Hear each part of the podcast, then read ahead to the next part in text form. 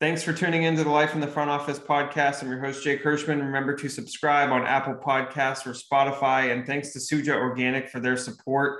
Remember, you can get 15% off any one time pack on shop.sujajuice.com with the code LIFO, L I F O. And enjoy today's episode.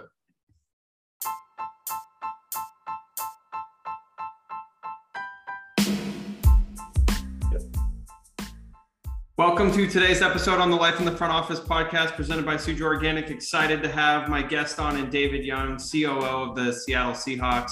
Excited to talk to David about not only his role at the Seahawks and kind of what does the COO do uh, within an, an, NFL organization, but also how did he get there? What's his journey like? And uh, we'll, we'll talk about kind of where he got started. Love his story. So, David, welcome.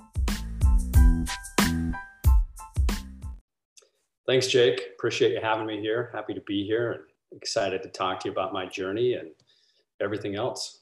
Absolutely. So let's just start off with where you started. I know you were uh, a Washington Husky, but that first job out of out of school, Disney. I mean, you can't get too much better than that.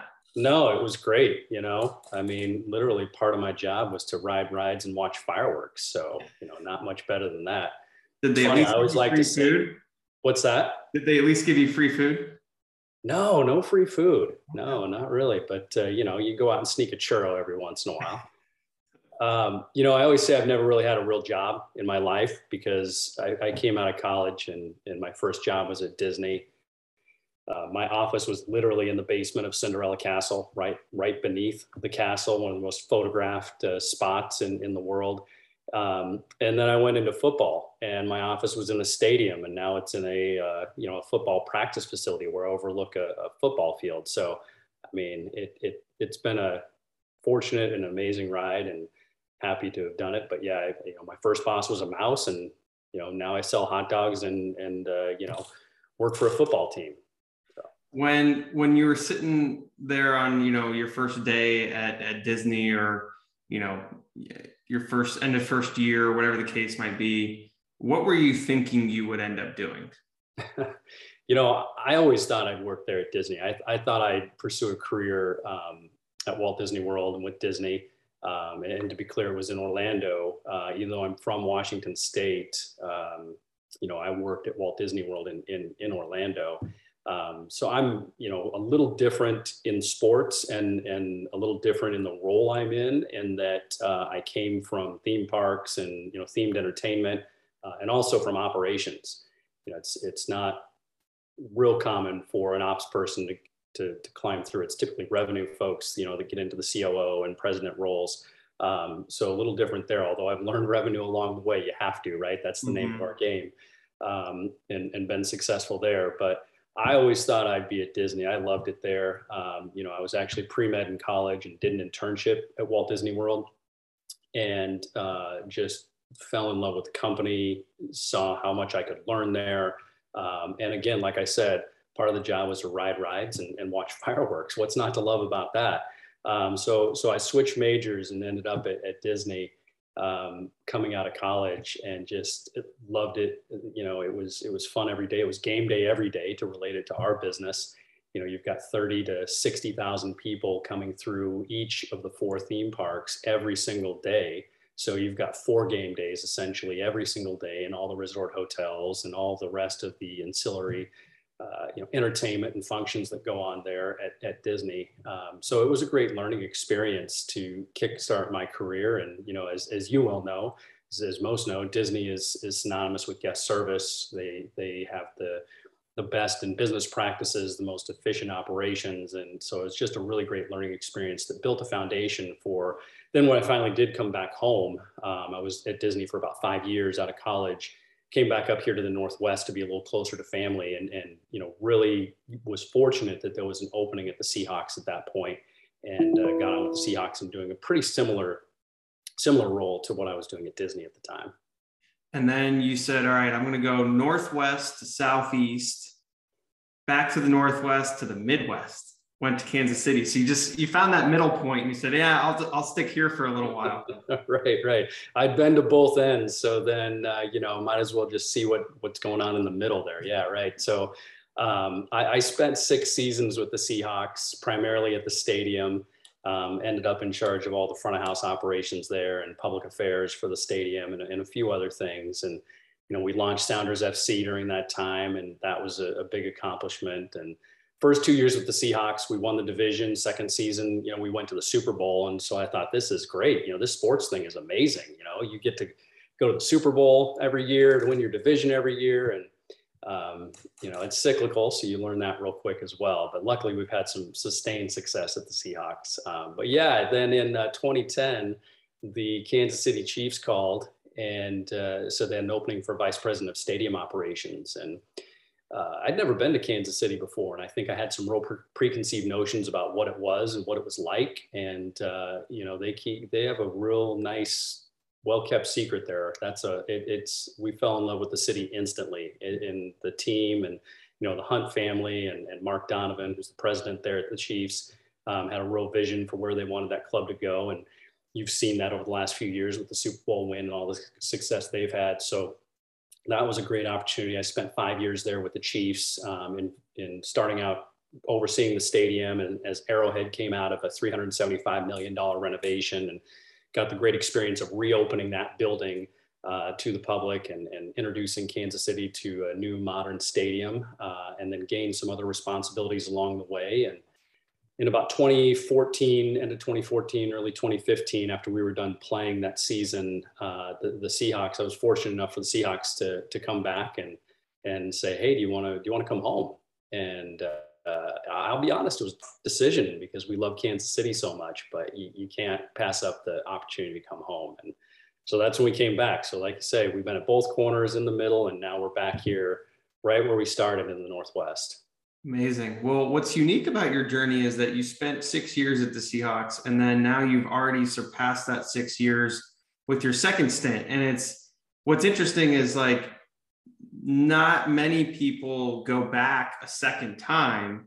Um, there's a couple of lessons learned that I want to get from you on that of, of, you know, how do you leave a place, right? Even though you've been there for a while, um, how do you also kind of keep that door open, right? To eventually go back. And what's the, you know, some people have to leave to move up to then, you know, come back and, and those types of situations. So what did you learn from that experience of, you know being there for a while and then making that decision to go you know you hit on it is in our business um, you you have to be prepared to move and leave right you know there's 32 nfl teams similar numbers of teams in the other major leagues and it's a pretty small business so in order to uh, gain experience, you, you do have to leave. Now, there's some outliers within the Seahawks. We've got, I'm, I'm the junior member of the senior management team with 18 NFL seasons under my belt.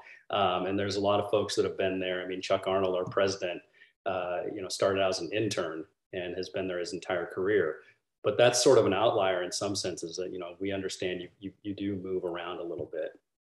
But it, it's about you know keeping those doors open saying yes to those opportunities and preserving those relationships. And it's that way in any business but particularly in sports where you know our business is pretty small. Um, if you think about it you know we're, we're, huge brands but really small companies with you know 100 to 200 employees on the business side for the most part in, in a lot of the major sports teams anyway um, so it is a pretty small business and it's it's keeping those doors open and just treating people right and uh, staying in contact with people and you never know where you're going to end up. And I was fortunate enough to have the opportunity to come home, and here we are. And typically, and I say typically, it, it happens depending on where you are. People will leave, they'll get a bigger job, they'll take people with them from the prior place, right? And then maybe sometimes they go back. So, what was that experience like for you? Did you bring anyone with you? Did you bring anyone back with you? um, no, not, you know, it's funny. I brought some folks over from Disney um, but I, I haven't brought people uh, crossed over between the teams actually. Um, Kansas City is a fun place because uh, what we discovered is people take such pride in that place and they don't want to leave. Uh, and it was tough for us to leave, even though I'm a Northwest native. Um, I did bring a, a, couple people up to the Chiefs from Disney. Um, had some folks out here that I worked with at Disney that did some consulting with us. Um, so yeah, it is really much, uh, very much about who you know and bringing some folks with you. And um, but uh, yeah, there and the folks I brought to Disney are still there at the Chiefs uh, to this day, helping out with the stadium and doing some great things there. You get to the C-suite and and look, titles are titles, right? It's it's at the end of the day, you've got your your people underneath you, you've got your responsibilities, you've got a job to get done. When you think about what's most challenging about leading a team and being uh, in an in the executive role, what's the most challenging part of the job?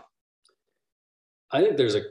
I'm I'm going to give you two answers here. You know, when you first end up into executive management, I think the first thing is understanding where where your role is and how to lead in that in that position, and that's where even as you progress through your career, um, understanding what changes at each level and what changes at each each stop on your career and each stop on the rung on, on your progression ladder, which is a, a phrase I've heard used on your podcast a few times. Brett, Brett, you are Mark. Uh, so I, uh, I think that's a that's a big one. Is is as you transition, understanding how to lift yourself up and empower others to do their job.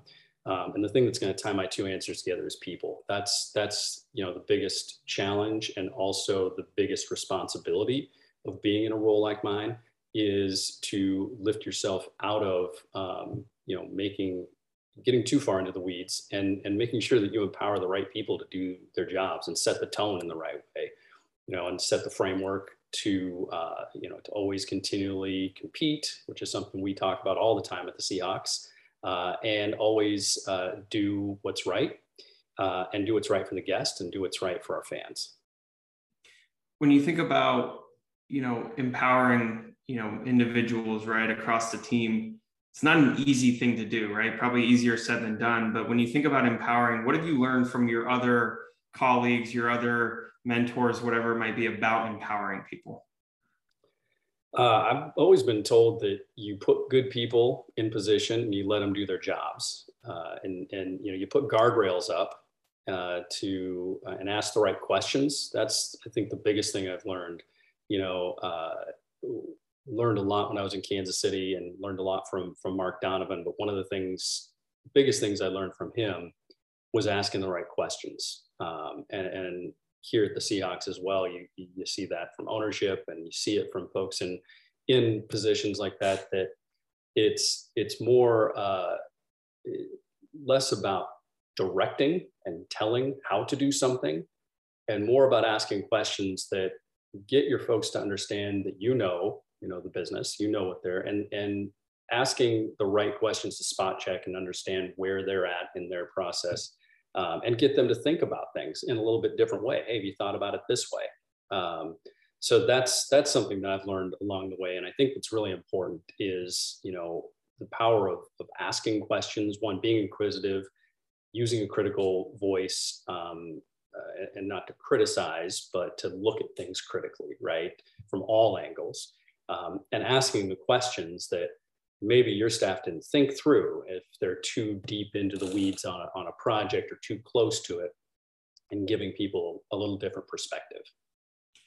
You mentioned at at the beginning in relation to you know not many COOs come through the operations side right? They're usually revenue focused. And look every organization does it a little bit differently with titles and CROs and chief business officers and this that and the other.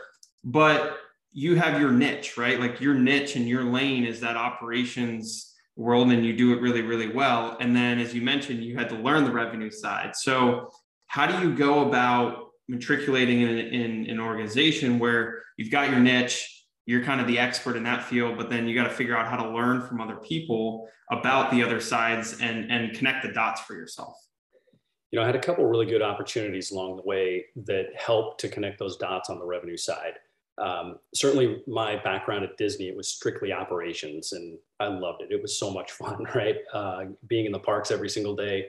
Um, when I got to the Chiefs, so, you know, I saw the revenue side and as I was coming up through my first stint with the Seahawks, um, just taking every opportunity to soak up as much information as possible and, and saying yes to opportunities when they come along, being prepared to take those opportunities on, but saying yes to them as they came along and not just putting blinders on to things that weren't in my area of purview. And it doesn't mean getting out of my lane and, and you know overstepping my bounds, but going and talking to the revenue folks, going and talking to the food and beverage people when that wasn't under my area of responsibility and understanding what their business is. It's all interrelated. And as much as you can learn, as, as, as broad of a base of knowledge as you can create, the better off you're going to be, whether you're trying to get to the C suite or you're just trying to excel in the role that you're in. Um, so I did that through my first stint with the Seahawks when I was at Disney. And then when I got to the Chiefs, being, you know, effectively the, the senior executive over all of Arrowhead Stadium, I was charged with building up uh, a non-sports event business there. And I had, I had operated the front of house side of that, uh, you know, the handoff from sales at the Seahawks. And again, because I took the time to build the relationships with the sales individuals, understood what what it took to build that business, and we we built that into a multi-million dollar business over the course of just a couple of years. At, at the Chiefs, um, didn't didn't hurt. We had a brand new, beautiful building to sell as well.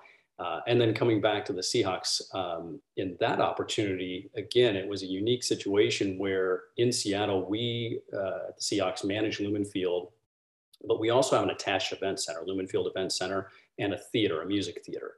So uh, we've got about half million square feet of event space. It's the largest and busiest event venue in the Pacific Northwest. And uh, so there's obviously huge revenue opportunities there as well.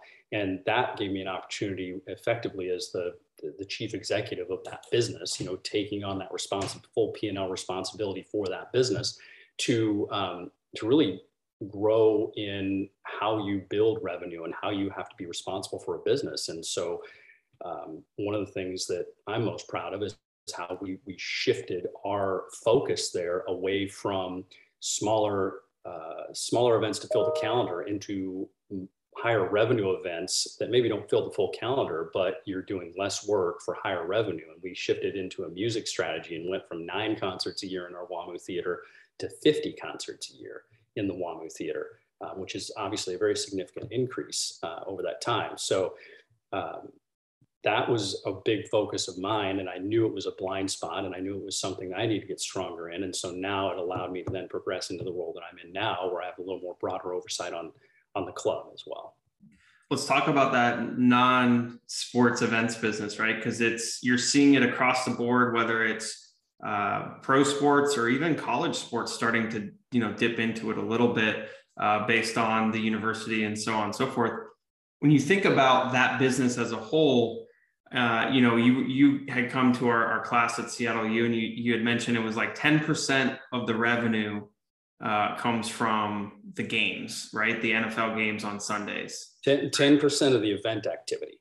Event is, activity. is from the games, yeah. So if you take a look at the number of events through the year at Lumen Field, it's really only 10, some years 20 ish between there uh, of the event days are dedicated to sports um, it, it's a little, it, actually a quite bigger proportion of revenue.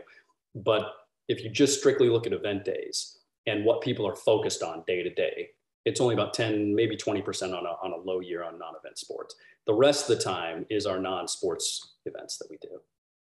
So when you when you look at the full calendar, right, and you mentioned it, right, trying to have more more events that drive bigger revenue dollars for that event, but still less events. So you're not working 365 days a year. You are still inherently, but again, a little bit more focused and efficient. When you think about those events and what's succeeding uh, in your area, again, culture probably dictates a little bit from an event perspective of what makes the most sense. But what are you seeing trend wise from an events perspective of what's working uh, and what's continuing to grow and so on? Music for sure and especially coming out of the pandemic, uh, people are looking for places to gather, and especially over this last year, and looking to get back to some normalcy. And we're seeing pent up demand on the artist side, the promoter side for touring. Um, we have more dates and more requests for dates in our theater than, than we can accommodate at this point. And then you're seeing sales really come through also on the consumer side with selling out shows, strong sales for shows, record per capita spend on food and beverage and merchandise when people come into those shows. So that's a real big and strong part of the business right now is, is in music. And a big reason why we optimized the WAMU Theater to accommodate that a few years ago. And I'm glad that we did now coming out of the pandemic. Uh, you know, and next year we have three concerts at the stadium this year. Uh, we're we're going to finish up our series with the weekend at the end of the month this month, and then uh, it's looking real strong again next year. Um, hoping for three and maybe even more than three stadium shows next year. Our, our stadium concert season's a little narrow here in Seattle. It's it's a it's a tight window when it doesn't rain. We have great weather, so hopefully we'll get we can fit a few more than three into that window. Um, but that and then corporate events as well. You know, if you take a look at you know what I talked about earlier with looking at fewer event days but higher revenue per event day, corporate events are are really uh, fit right nicely into that philosophy. Um, and typically, those events will have uh, event professional event planners take a lot of the workload off of your staff as well, um, and uh, they're you know great on the food and beverage revenue as well. So between corporate, uh, which are coming back, those were some of the last events to come back out of the pandemic. We're starting to see that come back as well as our non-event revenue, or excuse me, non-sports event revenue um, and music events as well. Is there an element of, of trying to do too much in the event space as opposed to just kind of sticking to, hey, keep it simple, right? Here's, you know, here's kind of your template, right, for the event that's typically successful and not try and do too much or think too far outside the box? Yeah, you can really get out ahead of yourself on that. And when we, you know, going back 20 years ago, almost 20 years ago when I started uh, my first stint at the Seahawks, uh, the mandate was just book the building. And, you know, to the extent that each individual event was profitable, great. Um, but you didn't necessarily take a look at the full P&L as that rolled up, you know, into the larger overall P&L. Um, now that's not the case. And we, we've really had to take a good hard look at how, you know, event workload impacts overhead, impacts you know your your uh, full-time headcount, uh, wear and tear on the building, and take all of that into account when you're taking a look at what types of events you book and what that that overall load is on the building that you want to book in there.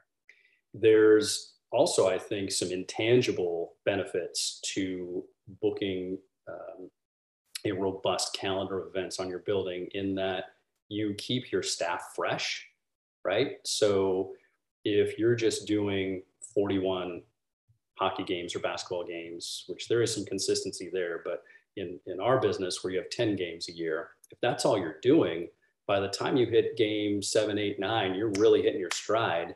And then game 10, the season's over. Unless, you know, hopefully you'll go to the playoffs and have a play home playoff game or two. You win a Super Bowl every year, right? And win a Super Bowl every year. Exactly. Exactly.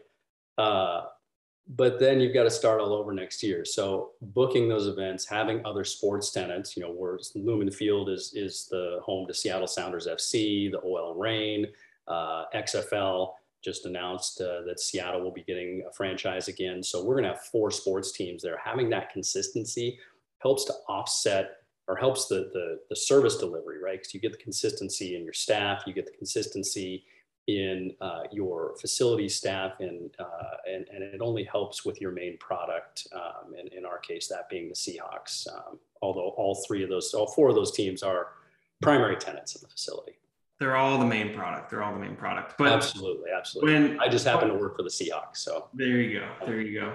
Last question for you before we get to some rapid fire. If you were to put yourself back in your shoes, kind of starting at Disney, what would you tell someone that's getting into the business about, hey, this is these are the couple opportunities you might want to look at within operations to get your foot in the door? Uh, I, I would say first and foremost to make yourself as well rounded as possible. You know, um, going back to the extreme basics, um, being available at this point for internships. That's how I got my foot in the door at Disney. I did two internships there and ended up making connections that um, got me back into a full time role. And the full time role that I accepted was was an hourly position. Actually, I was giving tours and um, uh, working at guest relations. And so I wore a peach plaid vest and uh, you know stood behind a desk and which was great because you learn about uh, solving problems from people from all over the world. But the point is, you know, especially starting out, you, you've got to have your eyes on where you want to go. Otherwise, you're never going to get there. But understand that there's a path to get there and be willing to do what you need to do in order to get there. And, and some of that's taking internships, some of it might be, you know, taking a job that you might think isn't quite up to the level that you think you should be at at that point. But it's all about building that foundation, building that experience, and it will come eventually. And just, you know, saying yes to things and every every opportunity that comes by, being available for those opportunities, um, making yourself prepared, knowing that you're always on an interview. That was a piece of advice that I got early on um, at Disney from from a leader at the, the Magic Kingdom Park, actually, uh, who and she she took me aside and just said, "Hey, David, don't don't forget you're always on an interview. Everything that you're doing, people are watching. You could be encountering someone that's going to give you your next job."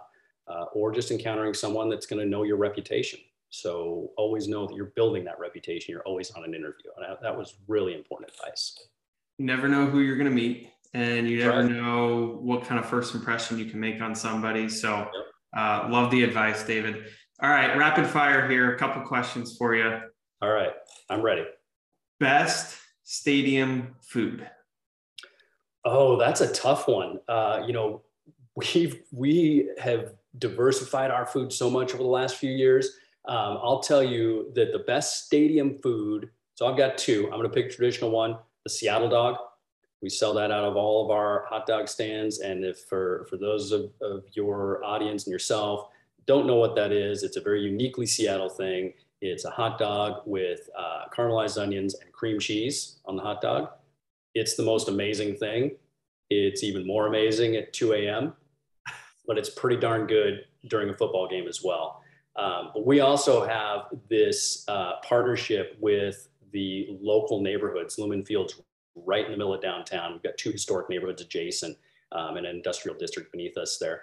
Um, but we have some great restaurants from Pioneer Square and the Chinatown International District. So I love going uh, we've got a little Thai Thai restaurant that comes in and makes the best pad Thai. Um, we've also got Manu's Tacos, who makes great street tacos, and it's really authentic small business in this little area that we call the uh, international market.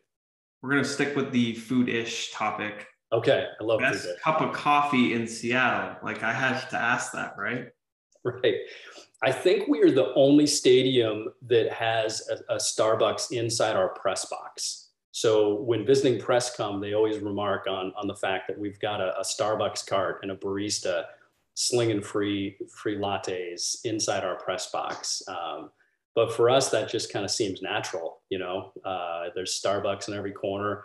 Like in my small town down here, there's three Starbucks right across the street from one another, and, and this is a pretty small town uh, that I live in, in the suburbs of Seattle.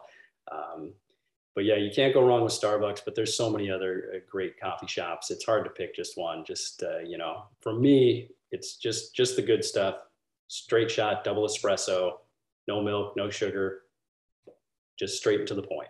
So if you're listening, if you ever get to meet David, you might just bring him that double shot espresso when he's, he's expecting it. Um, last one for you. When you go to Pike Place Market, what are you getting? Wow, the last time I was there, uh, we actually we bought some plants. You know, the great thing about the market is is just how diverse it is. You know, on the on the on TV, you see the real fun stuff, the throwing the fish, and that's really cool. And there's always a big crowd there to watch that.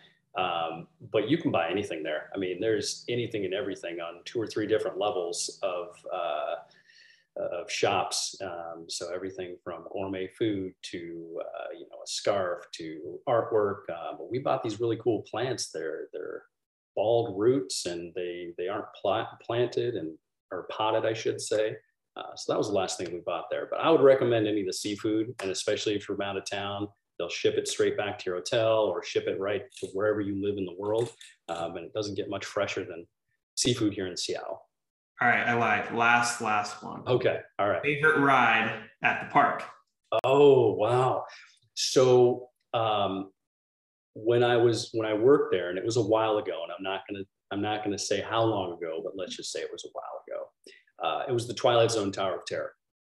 Love that ride. And when I first started at Disney, we did an orientation, and part of that was actually touring the back of house of that ride and in the lobby, there is so much detail that no one would ever see. the it's a hotel theme, right? So you're in the hotel lobby. In behind the desk, there is a, a, set of mailboxes, and each letter in those mailboxes is individually handwritten and addressed and stamped and canceled with the date from, I believe it's 1939. No one's ever going to see that, but you pull those letters out, and that detail is in there. And so, for that reason, and because I was a huge Twilight Zone fan uh, when I was a kid, loved that show. Um, and you know, who doesn't love getting you know tossed up and down a few times?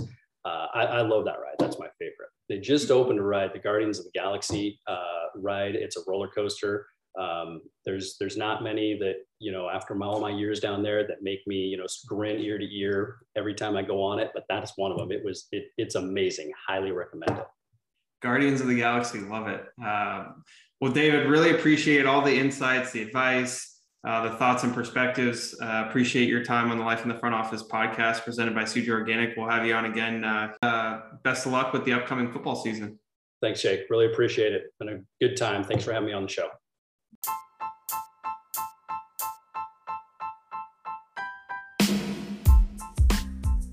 Thanks for listening to the Life in the Front Office podcast presented by Suja Organic. Remember, you can get 15% off any one time pack on shop.sujajuice.com with the code LIFO, L I F O. And remember, if you like this episode or you like the Life in the Front Office podcast, please leave a review on Apple Podcasts and Spotify. Really appreciate you tuning in and stay tuned for the next one.